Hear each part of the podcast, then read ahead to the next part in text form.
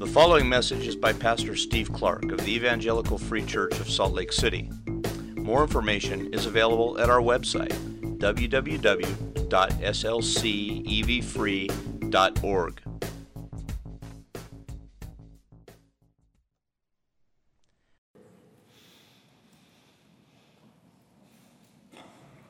Father, we do give you thanks. We give you thanks that you are the God who gives us hope. We only have one hope, but it's a sufficient hope, what you have done for us in Christ. And so we say thank you. And I pray, Lord, now that as we turn to your word and consider our need amidst brokenness and sorrow and a certain bit of of lowliness to it, a, a certain bit of of down, Lord, that as we consider that, and even as we consider the kind of the, the way the music has has framed our thinking so far, would you allow us, Father, to follow you into the the down, the, the need, and then not to stay there, but to see the hope and to revel in him. Do that work for us this morning, Lord. Give clarity to your word. Give clarity to my speaking and our listening. Stir life in us, please. Would you send your spirit to this room in, in an awakening and in a stirring way? Would you send your spirit, Lord, now to us here? Cause us to, to listen with ears that hear and to see with eyes that actually see the invisible. Move us, Lord, please. Build your church. Honor the name of the Son.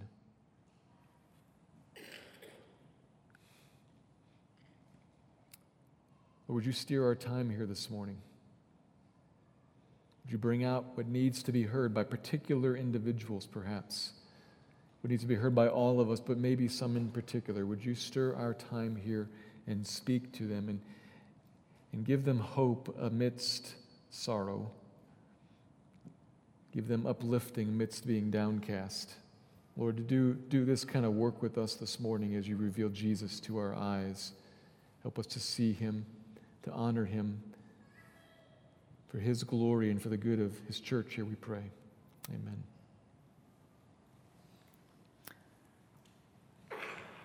We turn our attention this morning to the middle of Luke chapter nine, where we continue on with the flow of the events that we saw last week, beginning last week, with Jesus and his three disciples, three of his twelve, up on a mountain. After giving this, this hard call to discipleship that we saw in the middle of the chapter, we spent some time looking at that paragraph.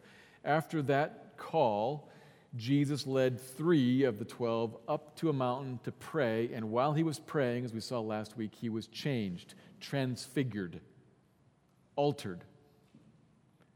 His face, it says, was altered, and, and his clothes so altered that, in fact, he himself was, was ablaze like a, a perpetual lit-up bolt of lightning, shining. And while he's standing there shining like this, he's speaking with Moses and Elijah, two Old Testament figures who have arrived to discuss with him, speak with him about his work of salvation, which is about to come to a head in Jerusalem shortly.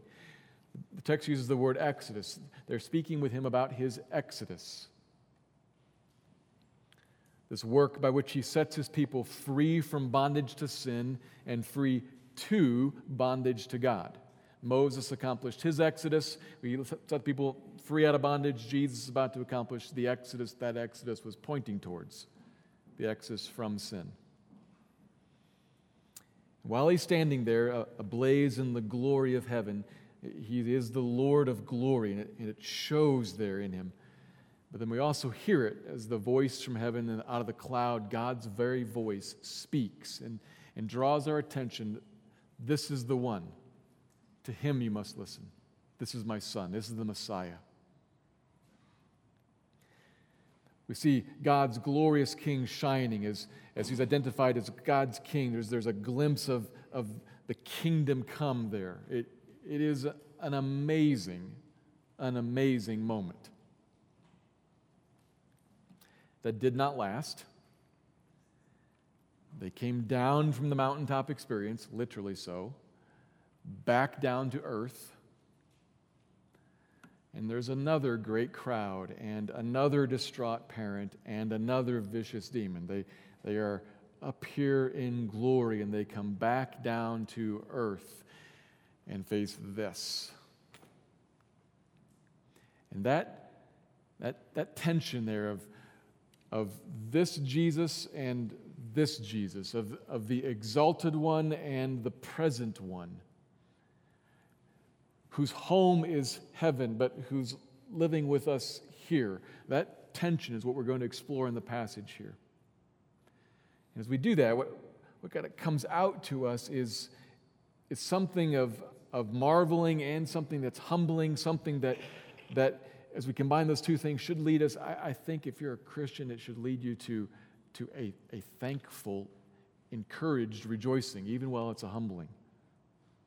This passage should be a, a humbling passage and a passage that builds encouragement in you.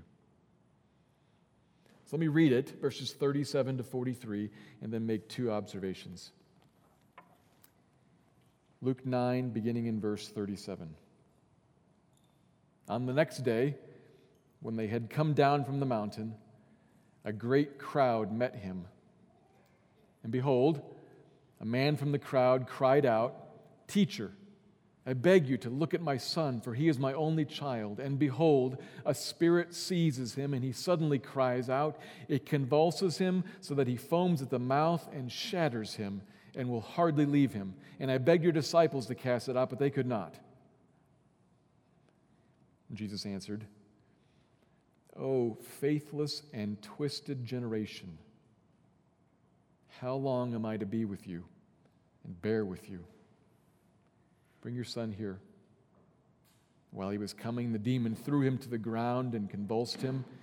But Jesus rebuked the unclean spirit and healed the boy and gave him back to his father. And all were astonished at the majesty of God. Two observations. Here's the first one. In this still fallen world, Jesus is still the same merciful, majestic Lord. In this still fallen world, Jesus is still the same merciful and majestic Lord.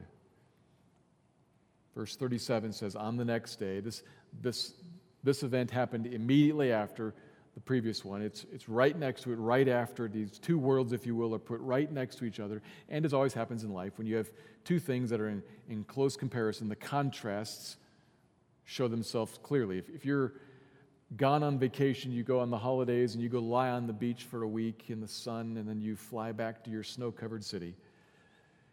You get off the airplane, and it feels like it's twice as cold. The, the winter cold feels worse, even though it's it's not actually that much worse. It's just that you were having a moment in, in the sun and tasting and, and seeing the sunshine and the warmth. Well, that's what Jesus and his disciples have been just experiencing. They've seen the sun. They've seen the kingdom of heaven with the voice of God speaking and Jesus ablaze in glory. You got to picture all that from last week. It's life that's wonderful, life as it should be. Peter's got the right idea when he says, it's wonderful that we be here. Let's stay if we can. That, that is what is right.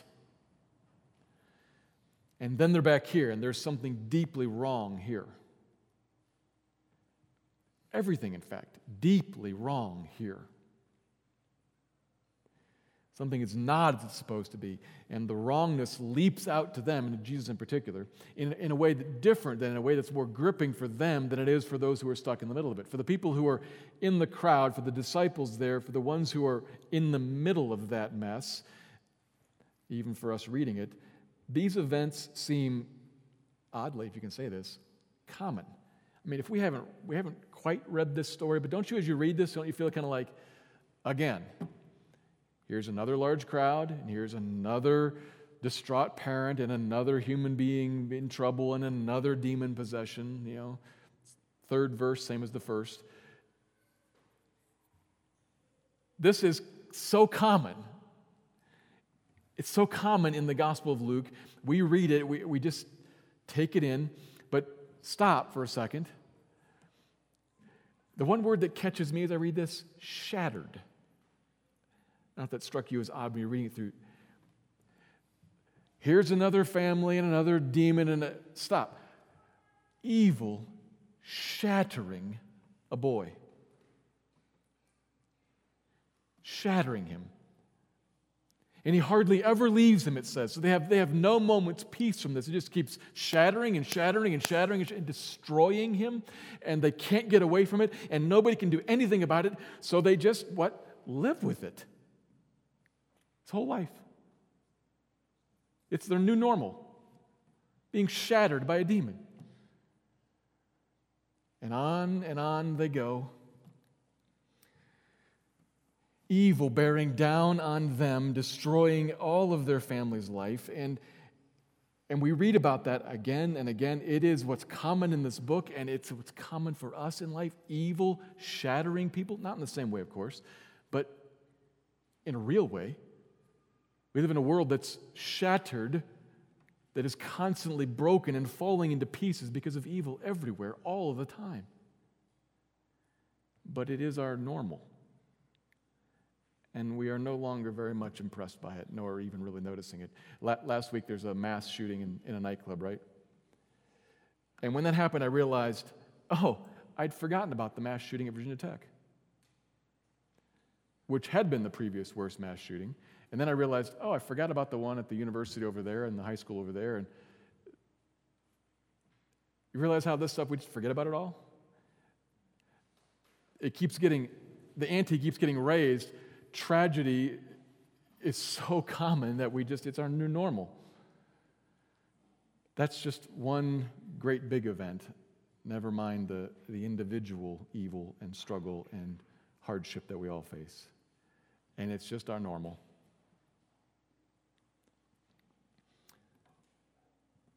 But in the passage, we have one statement that's an alert to what is not supposed to be normal.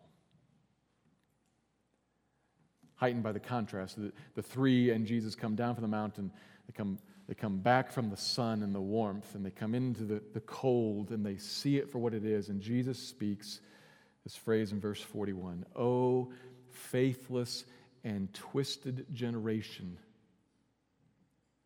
how long am I to be with you and bear with you?" He looks around at the crowd and the father and the boy and the disciples.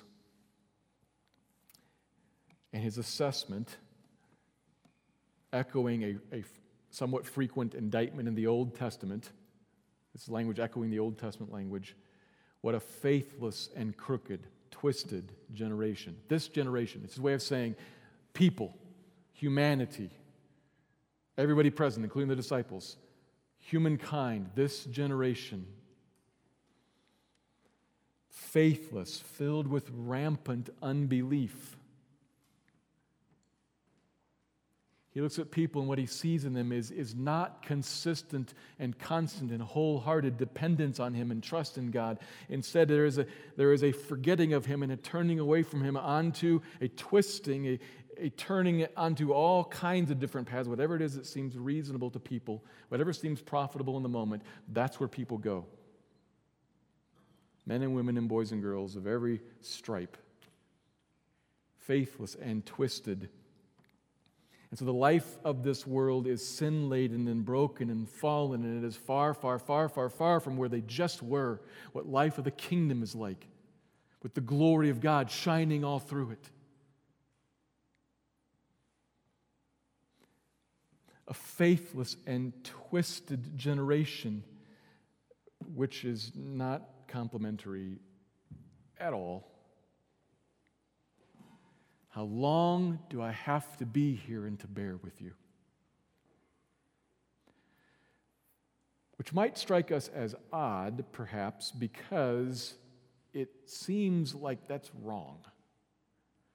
When people talk like that, I mean, how, how would it go if I said to you, "Johnny, how long am I going to have to put up with you?" That's not a nice thing to say. And if I say it and I mean that, it is the height of arrogance. It's, it's disdain for a person. It presumes, if I say something like that, it presumes I'm superior and you are inferior, and and your presence with me, my presence with you, is a, is distasteful and burdensome and, and a hassle at least, annoying. How long am I going to have to put up with you? How long will I have to be with and bear with you? So when we say that, it's, it's wrong. It sounds like it is, insulting and arrogant. And so if Jesus says something like that, we read that, we kind of feel like, that's not right. Sounds arrogant. But it isn't when Jesus says it, because all it is is just a recognition of what's true.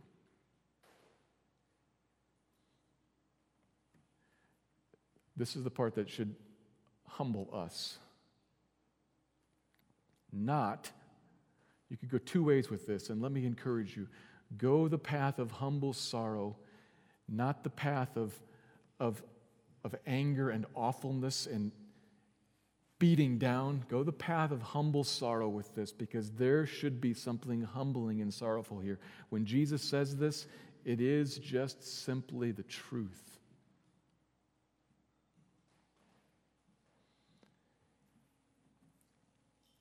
He is certainly superior, and we are certainly inferior.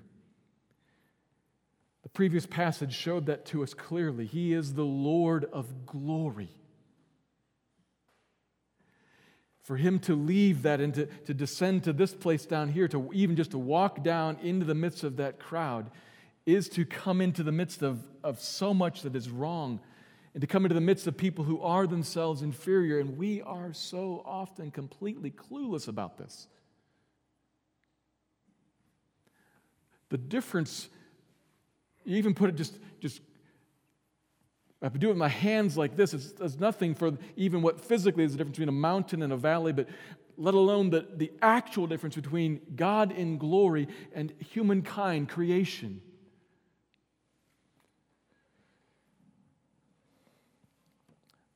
We are not what we should be, as we sang earlier.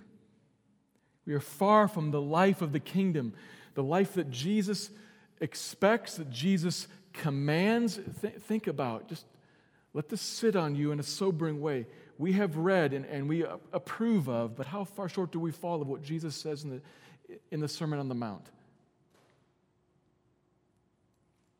The world that we live in is broken and faithless and twisted and crooked, and, and that's yes about me. Love your enemies and pray for those who persecute you and do them good. That would be a wonderful idea if I did that. Every one of us. That's where we are, right? It would be wonderful if I did that. My my enemies, let alone even just the people who are bothersome, who are kind of annoying for me and can't really profit me that much. If I was to think about that and see him going on, do not judge and condemn people. Sin, we have to evaluate, condemn, judge, sin, indeed, but not people. Instead, forgive people, be kind to them, bless them, pour into their laps a full measure of goodness. That would be great if I did that, but I don't.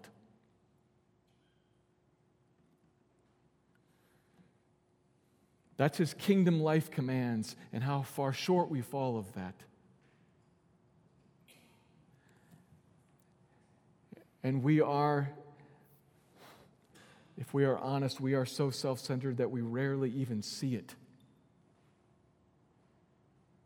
If we had a moment in which we, with Peter, were to, to, to rise up there and to see on the mountaintop the Jesus of glory, we would, with Isaiah, cry out, I am a man of unclean lips, and I live among a people of unclean lips. The problem is not them ones out there. It's me.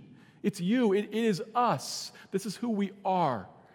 We, even Christians, he includes the disciples in this, even we Christians, faithless and twisted. Are, are you different? Uh, absolutely. We're going to come to that. Brother and sister, how often we walk in unbelief, and how often we walk on the paths that seem good to us and right to us in our own eyes. This is the truth about us, and Jesus is completely right when he says it, and furthermore, he is completely right when he longs for other.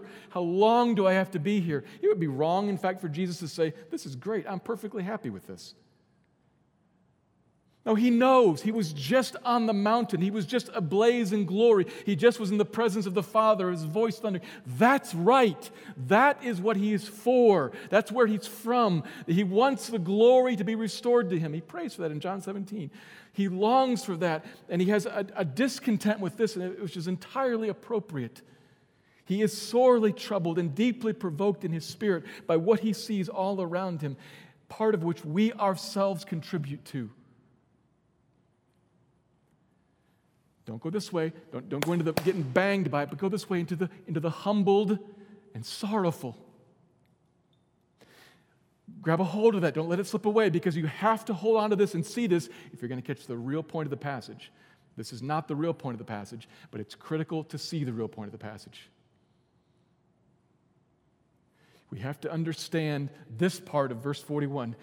Oh, faithless and twisted generation, including us. We are fallen in sin.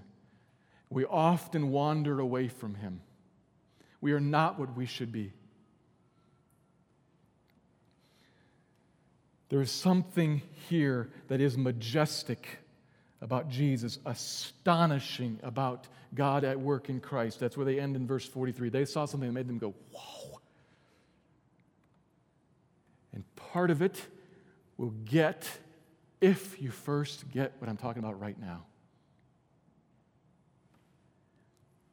We, me, you, even you Christian, are so often faithless and so often prone to wander. And Jesus sees it and knows it and appropriately comments on it and longs for it to be over, but But look, this is the point. What comes next? O faithless and twisted generation, how long am I to be with you and bear with you? Throwing up his hands and going back up the mountain. Forget this. These people are a bunch of losers, for crying out loud. Is that what's next? No! That's what's amazing. It should be. But it isn't. It should be. But it isn't. Bring your son here. He says, bring your son here. And Jesus then rebuked who? Crowd, the Father, the disciples? No. He rebuked the unclean spirit, the demon, and healed the boy and gave him back to his father. And then what follows that is the rest of the gospel, where Jesus sets his face towards the cross to move out and accomplish his exodus.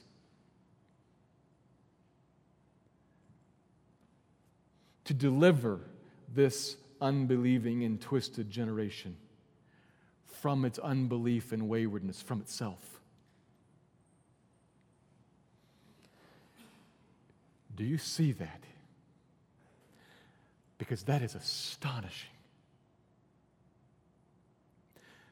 That is a God of majestic mercy. Astonishing and majestic mercy. This is the Lord of glory, who did not count equality with God something to be grasped. He didn't stay up there, but instead he let that go and did not count inequality with man something to be grasped. But he let that go and became one of us, came down here on purpose, waded down into the muck of this fallen world to deal with the fallenness in you. Not in them ones out there, in you. To redeem you and to, to free us, his people, to heal us. What a kind and merciful God this is. Marvelously so. Seen right here. Do not, don't let go of the I'm the faithless and I'm the twisted. That's what shows the, the mercy. But don't also miss it this way and say, there's the, the unbelief and I, I better shape up because Jesus is angry with me, and if I don't start believing and start walking on the right path, he's not going to deal with me in kindness. No, the passage says, this is you, and while you are yet that, he deals with you in great kindness to heal. He is majestic in mercy, not after you fixed things, because you can't fix things. He's majestic in mercy. For God to have anything to do with me is amazing, as it is astonishing. For him to have anything to do with me as a sinner in unbelieving waywardness is astonishing.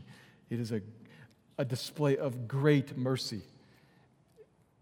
Sure, indeed, certainly, it is a mercy with backbone. He always calls for repentance, yes.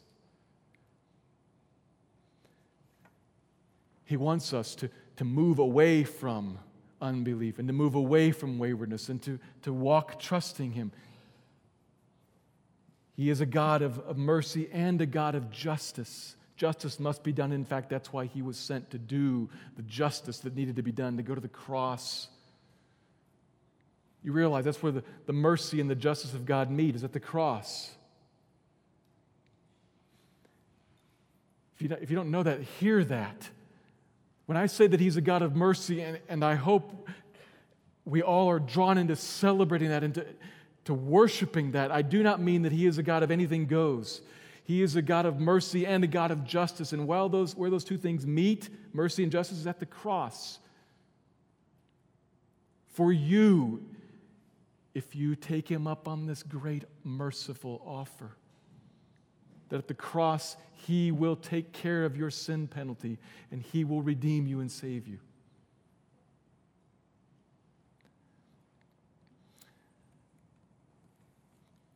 This Jesus, this Jesus is the only way that you can be mercifully forgiven by a just God. So come to him. If you haven't, come to him. But Christian, I know I'm talking mostly to Christians here, and I know that you know this. This is written to you who know this. This is written, if you recall the book, so that you would know what you know. This is meant to fall on you and impact you in an encouraging way, to make you aware of, perhaps humbled and, and sorrowful first, but not finally first over your sin, but then to be tremendously encouraged, because what it says is you don't have to fear God. You don't have to ever look upon a God that is like fed up with you and walks away. You don't have to perform for him. You have a God who stands opposite you, who is never exasperated with you and tired of you and done.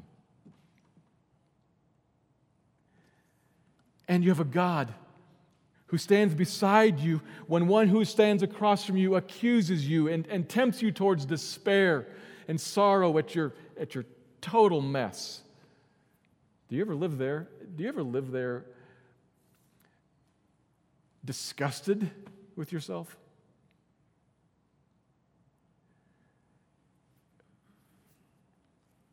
You live there, there, you have become acquainted with the one who is the accuser, who speaks to you, points a finger at, and speaks to you and says, "Look, you wretch." In that moment where you are, oh, the one who stands beside you says, "Amazing grace has saved a wretch like you." He doesn't say, "No, that's not true. You're not a wretch. No, that's not true. You aren't faithless. You aren't twisted." He says, "Yeah, and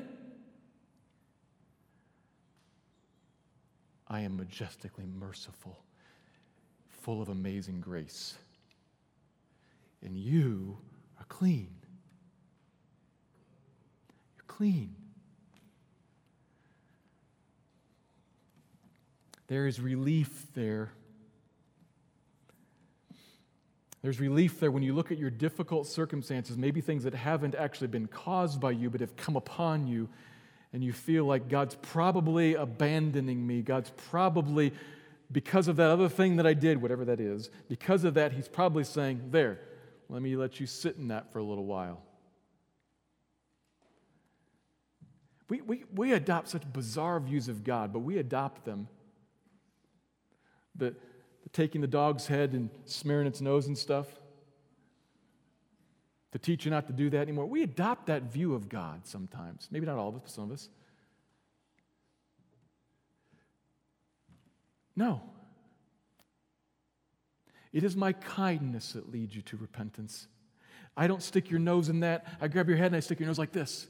So you will look up, that you will see the majestic one, and let that kindness, the mercy that falls on you, lead you to repentance, and so that you will always know this circumstance that is greatly troubling you, it is not because I am abandoning you. It's not because I am rubbing your nose in it. I am bringing that to you perhaps for your great good that you'll never know, or that you won't know yet. But I am mercifully dealing with you always and constantly. He only deals with you in grace.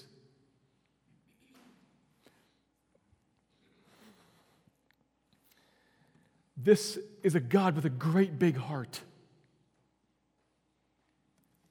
And that heart is, is shown to be greater when you hold on to, don't discard, when you hold on to the faithless and, and crooked, which is why we sing even on a morning like this, we are not what we should be. That's not we weren't what we were supposed to be. We are not what we should be. We are faithless. But he remains faithful because he cannot disown himself. And he dwells in you and has claimed you for his own and will never leave you nor forsake you. This is a grand God that you can at the same time be faithless and permanently beloved. You can be twisted and sinful and unswervingly, steadfastly secured at God's side by him himself.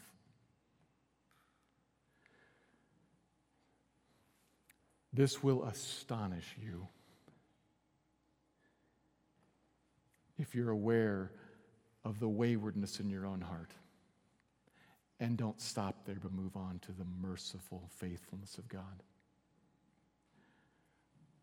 A mercy that is astonishing and that is then willing to use a power that is astonishing, which is the second point.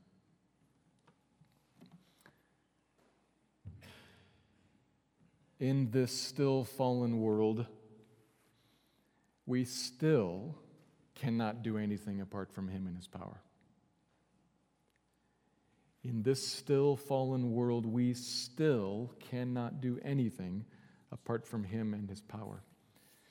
Jesus comes down from the mountain with the disciples, and they arrive, obviously, in the middle of an issue. If we start at verse forty and work backwards, we realize that this man brought his son to be healed, and initially he was not put off by the fact that Jesus wasn't there. It says he begged the disciples to heal him. Maybe he'd heard about the events at the beginning of the chapter. It's been a while since the beginning of chapter nine, but you'll recall back at the beginning of this chapter, Jesus sent out the twelve on mission. He sent them out to the, the villages and bestowed on them authority, his, his authority, his power to heal, to teach, to cast out demons, and they did from village to village to village to village. Maybe this guy had heard about that. When he shows up, Jesus isn't there. No big deal. You guys are here. You've got a success record. Cast out this demon. And they couldn't. And they're all still standing around, this great crowd, though Jesus is not there, and he has not texted them saying, I'm on my way. They're, they're still there doing what? Well, because it's not the main point, we don't get it here in Luke, but if you read the other gospel accounts, you realize that what they're doing there is they're having an argument, particularly with the scribes. The scribes and the disciples are arguing probably about the claims that are supposedly being backed up by the healings. We are disciples of the Messiah.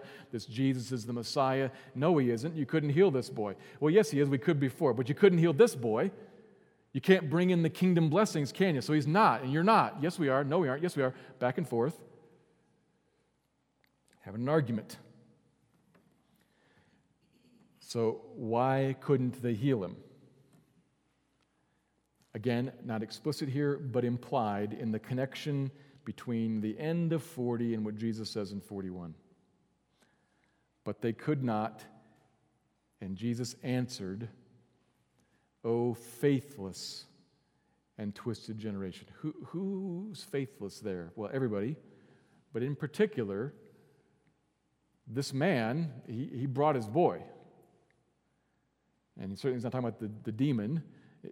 Faithless, if you track with what Jesus says in Mark, in Mark when they say, why couldn't we cast out the demon? Because this one only comes out with prayer.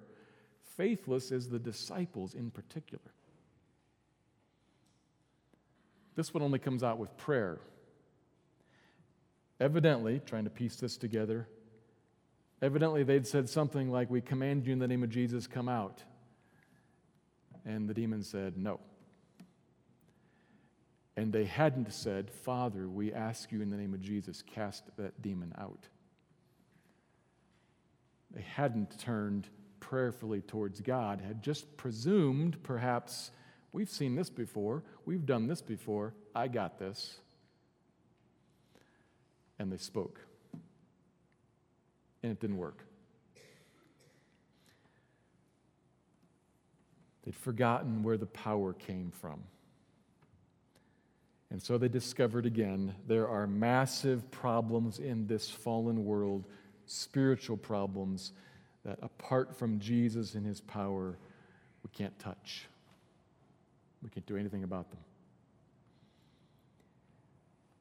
We are called, one of the themes working through this chapter, we are called to follow Jesus into the world, into this fallen world, this, this kind of messed up fallen world. Not to remain cloistered on a mountain, in a bubble somewhere, on perpetual retreat. To follow him into the world, but to follow him, to go with him into the world. And we're, we're inclined to forget either, or sometimes both of those things, that we are called into the world or that we are called into the world with him. And the one thing being emphasized here is with him. Apart from him, they could not. They were unable to cast out this demon. The power that they need arrives when Jesus arrives. Jesus casts him out. That's what's needed in the face of this very real, perplexing evil in the world. Jesus comes, rebukes the unclean spirit, heals the boy, gives him back to his father. Now, it's, it's too much to say the boy gets saved. It doesn't say that. But we are shown something there. Jesus arrives, kingdom blessings arrive, the imprisoning, shattering evil is removed. We're shown something there that, that parallels passages like Ephesians two or Second Timothy two. You can jot those down, but you're probably familiar with them. Ephesians two talks about how we are a people, before the gospel, we are a people who are servants of the evil one. Second Timothy talks about how we are taken captive by the evil one to do his will. And Jesus comes and liberates, sets free.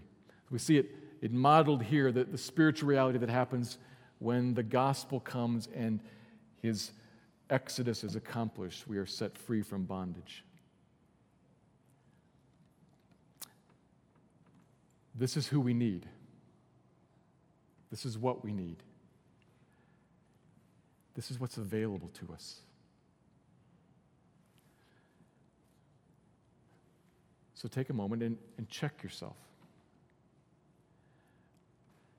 Do you, as you, as you think about walking through the world,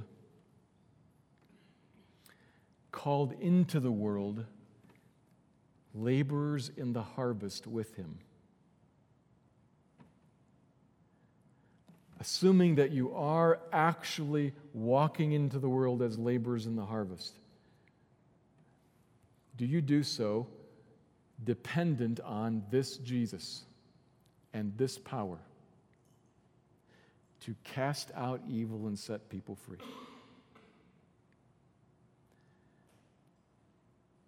You could check yourself by checking, particularly by checking your prayer life. What does what your, what does your prayer life look like? First of all, does your prayer life actually consist of people and needs out there in the world? I, I am not speaking against praying for oneself and one's family. Absolutely. In fact, I think we should spend more time praying for ourselves and for families, but particularly for ourselves. But additionally, does it include people and situations out there?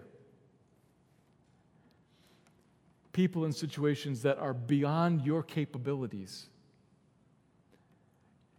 And does it explicitly include, Lord, move, apart from you I can do nothing? Something that says, I need you to accomplish the impossible, what I'm called to.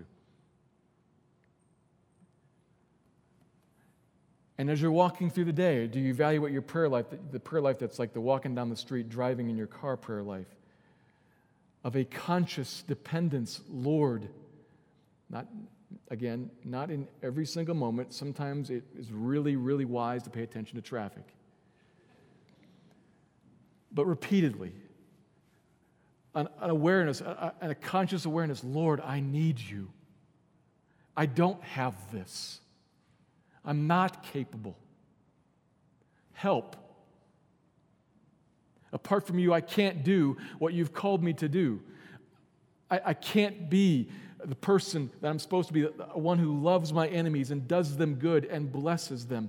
That's not in me, so would you change me? And I can't speak words that will be persuasive and that will accurately show who you are, so will you give me words? And I can't actually, even if I speak the right words, reach into their hearts and, and adjust them, so would you, in fact, intervene in their lives and change them that they hear and see. I need you to do that. I cannot, please. And then, when situations arise, do you take, I'll call it, risky steps? Take the initiative to actually step and strike up a conversation and ask somebody to lunch and move it on to the next piece. Or do you see, I don't know where that's going to go, and, and stop? That is a way that you could picture moving with Jesus, with Jesus, into the world.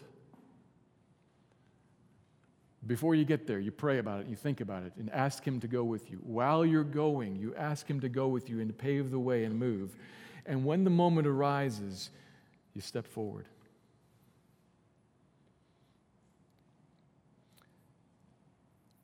Or rather, do you live independent of him throughout the day? Focused mostly on one's own kingdom, one's own self.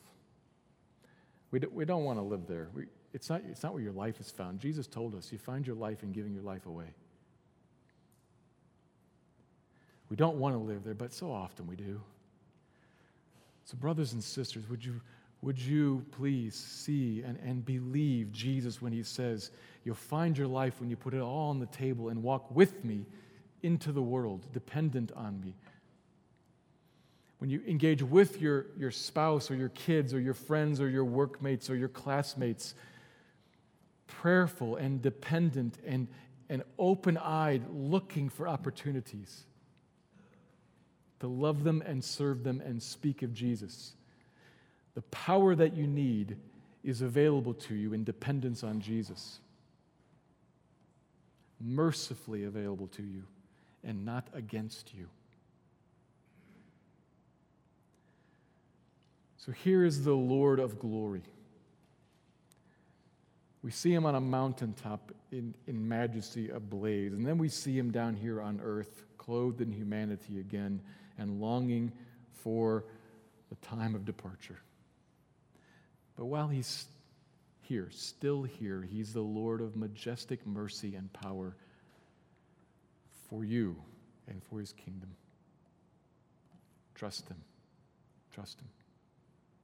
Let me pray.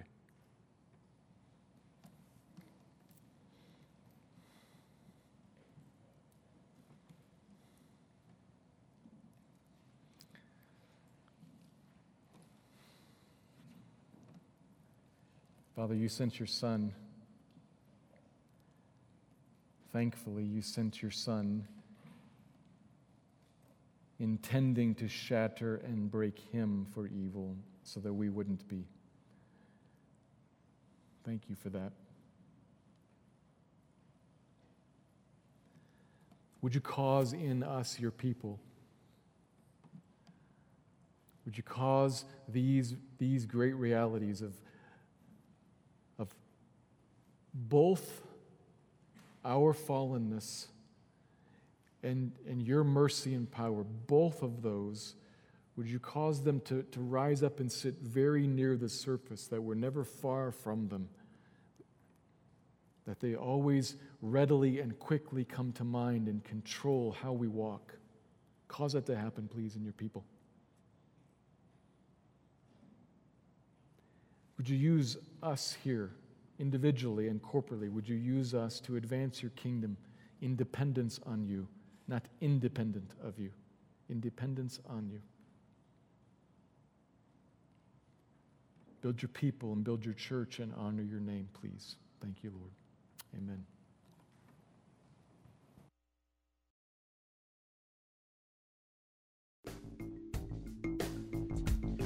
Thank you for listening to this message by Pastor Steve Clark of the Evangelical Free Church of Salt Lake City in Salt Lake City, Utah.